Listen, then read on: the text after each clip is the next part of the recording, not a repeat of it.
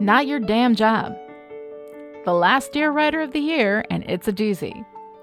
Note, this week is the last Dear Writer set of the year. I'll be back on Saturday for the paid letter, and then I'm taking a week off for the holidays. Sort of. I have a book coming out, loads to do, and I'll return to the regular grind on January 5. See you then. The inspiration you get what you pay for. Stories are a communal currency of humanity. Tahir Shah, Arabian Nights, A Caravan of Moroccan Dreams. I'm working on a story right now in which the basic premise of the world building is that meaning is the currency of the universe, which I personally believe to be true. Stories, of course, are delivery mechanisms for meaning, so when I saw this quote, I felt an instant affinity to it. I haven't read the book yet, but I'm planning on it.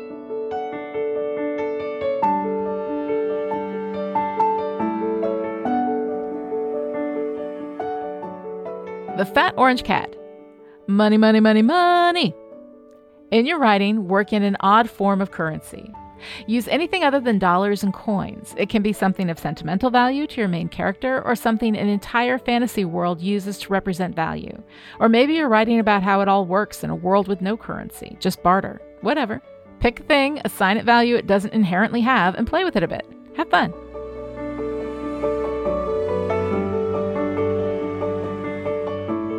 The trope MacGuffin. The MacGuffin is probably one of my favorite tropes. It's the single ingredient to which you just add water and boom, you've got conflict. Narrative conflict is what happens when your protagonist wants something and your antagonist wants a mutually exclusive thing, and only one can win. They're locked in this epic zero sum battle, and the escalations in that battle define the story structure. Sometimes, however, it's hard to figure out what one wants that's mutually exclusive with what the other one wants, and you can spend quite some time trying to work it out so that you've got a true zero sum. Or you can just add a MacGuffin. One thing, they both want it, only one can have it, instant narrative conflict. Think the Ark of the Covenant in Raiders of the Lost Ark, the Infinity Stone in Guardians of the Galaxy. Hell, in a love triangle, the person in the middle is the MacGuffin, providing everyone involved is monogamous and possessive and no one is open to new and exciting ways to love and be loved. Hey, no judgment. I'm a monogamist. I'm just saying. The point is, a MacGuffin is an easy way to get that conflict in so you can get to your storytelling, and there's no shame in using it. It works.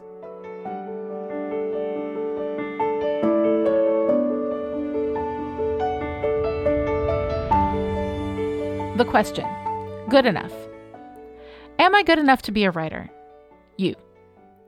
Dear you, I'm taking my inspiration for this week's question from an article by author, editor, and writing coach Mathina Calliope, which she which she wrote as a guest blog for Jane Friedman, a writer whose knowledge of the business is pretty damn great. I recommend.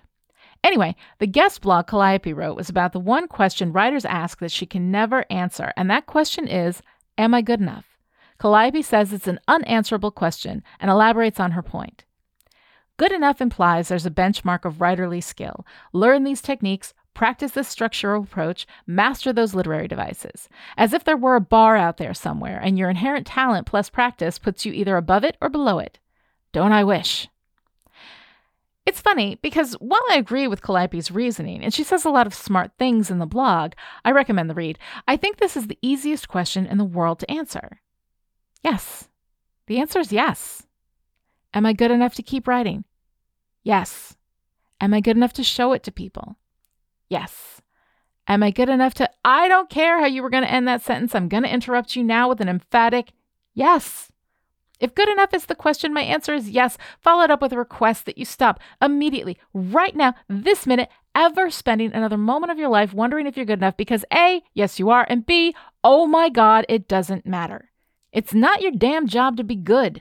It's your job to write. And here's the real shit kicking truth you will never, ever, ever, no matter how much you work or how hard you try, be good enough for some people. Some people are always going to hate what you do and think you're terrible at doing it, no matter what. And you know what? You're not writing for them. You're writing for the ones who love you. The rest can go eat hay. So stop asking that question and write. Write for you, right for the ones who love what you do, and let go of good enough because it just doesn't mean anything. Trust me on that. If you trust me on anything, please trust me on that.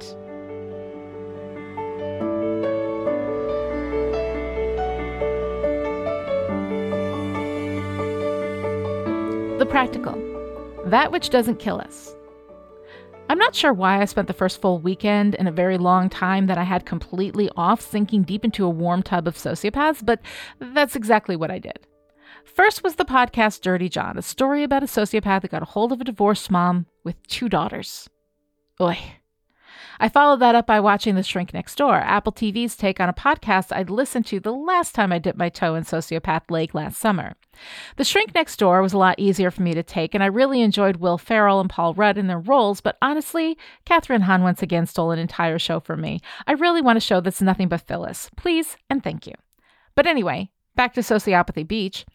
I've been told by a lot of people never to listen to Dirty John because it shares a fair bit of DNA with my own story. On the one hand, those people were absolutely right. It was a little close to home, sans the level of violence, and I thank them for keeping me away from it for this long. But on the other hand, I absolutely needed to listen to it. Because one of the most magical things stories do is heal, and we access that healing by engaging with the stories that mirror our own. When our own stories have horror in them, that's a really difficult thing to do, and it must be done carefully and with a qualified therapist on speed dial. That's part of the reason why therapy works, isn't it? Because you tell your story over and over, and as you tell it, you work with the narrative, what it means, and eventually all your trauma becomes just that a story. This is why stories are goddamn magic. Dirty John and The Shrink Next Door are based on true events, but they are also stories, the recounting of a series of events. Whether the story is total fiction or based on things that really happened is irrelevant to their power. The power is in the telling of the story and in the receiving of the story. In that recounting of the series of events, we decide what matters and what doesn't, what we need to pay attention to, and what we can skim over. That editorial process hones a series of events down into something that means something, and that meaning, the narrative, once we get there, heals us. So that is why I think on this rare two days off in a row, I dove headfirst into the deep end of the pool of paths. It's why we tell stories, fictional and otherwise. It's why stories are so goddamn powerful, and it's why we keep coming back to them as writers and readers over and over again. They give us meaning, and that meaning heals us. Pretty cool, huh?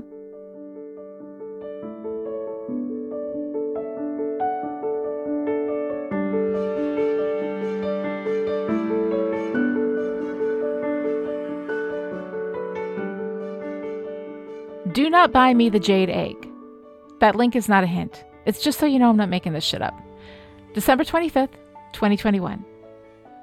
Note Usually, the Saturday essay is for the paid tier only, but as it's the last post of the year, I'm celebrating by sending this one out to everyone.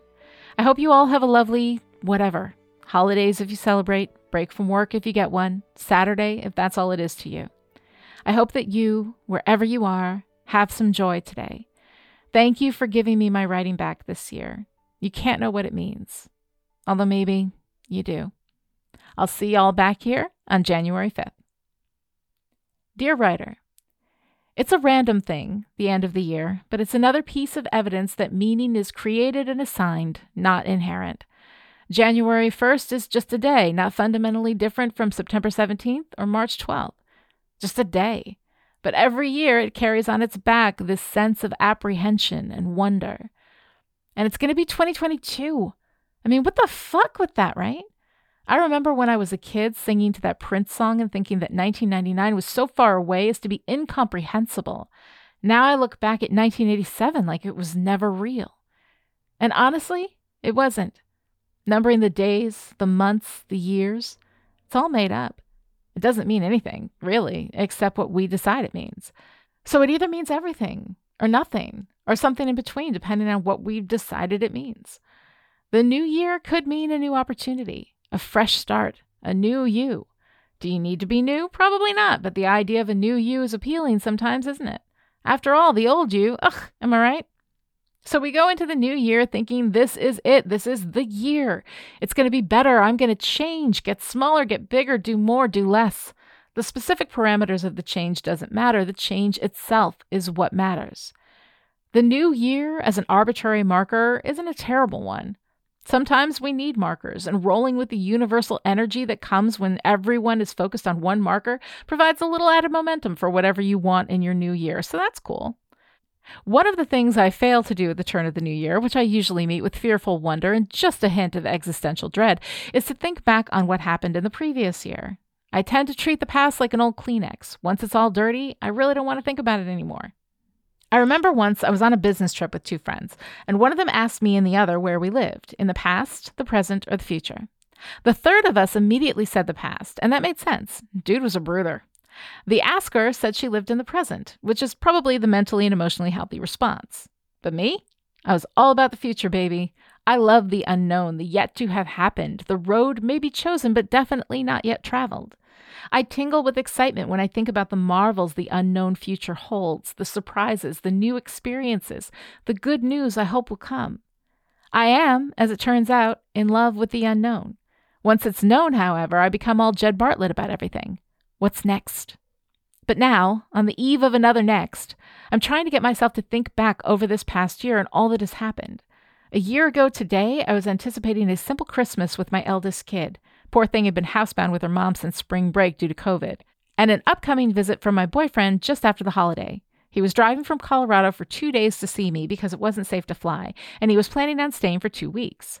A year ago today, I was still just talking about finally finishing the How Story Works book, but just like the many years before when I was talking about it, I had no immediate plans to actually do it. A year ago today, I didn't know it would be my last Christmas with a kid in the house. I didn't know that my boyfriend would travel out for a two week visit, stay an additional week because a housemate back in Colorado had a COVID scare, negative, all turned out fine, and then would look at me and say, You know, I could just stay. I didn't know that in the fall of this year I would once again tell my best friend about the need to write the damn book and she would lose her patience with me and assign an arbitrary deadline of October 15th. I didn't know that I would actually hit that deadline and that by December I would have the damn book just about ready for sale as the world ticked over to 2022. I didn't know that this year I would start a newsletter that would get me writing regularly again, not just podcasting, writing. I had no plans to do this. One day I ran across Substack and I just said, okay, and started writing. And here we are. That's how I do almost everything. No planning, just okay. See above, re boyfriend, who is now my live in life partner. A year ago today, we'd been friends for years, but we'd only been dating for six months and had only met in person one other time. You know, I could just say, okay. I didn't have any plans for 2021. I intended pretty much none of it. It all just happened. It was a momentous year for me, a year of tremendous change, and 2022, for which I have copiously planned, promises to be just as changeful. But for right now, for this moment, I'm going to step out of character and look back. This year was not easy, but in a lot of ways, it was pretty great. I'm wary of the gratitude thing. It's been co opted by goop types, and I'm a bit snobby about getting goopy, probably because I'm a middle aged, middle class white lady, and goop feels like a trap I need to keep my eye on, lest I trip and fall in, and the next thing you know, I'm sliding a jade egg up my hoo ha. That said, I do feel there's a real benefit to conscious gratitude, but conscious gratitude requires a deliberate look back, or at least a look deep into the present. And like I said, that's not where I live. But in this moment, this deep, quiet puff of breath into the frigid December air, I'm going to take a moment to be grateful for what has happened and to try not to be overridden with anxiety over all my plans for the new year. For a moment, I'm going to try to balance on the now with an ear out for the echoes of joy from the past and an eye toward the future because I know myself and I will never not be looking ahead. In this moment, I am goopily grateful, and that's okay because it's just you and me, and you know that jade eggs are not part of my future. Right? Right. I mean, right? Right. See you in 2022. Everything L.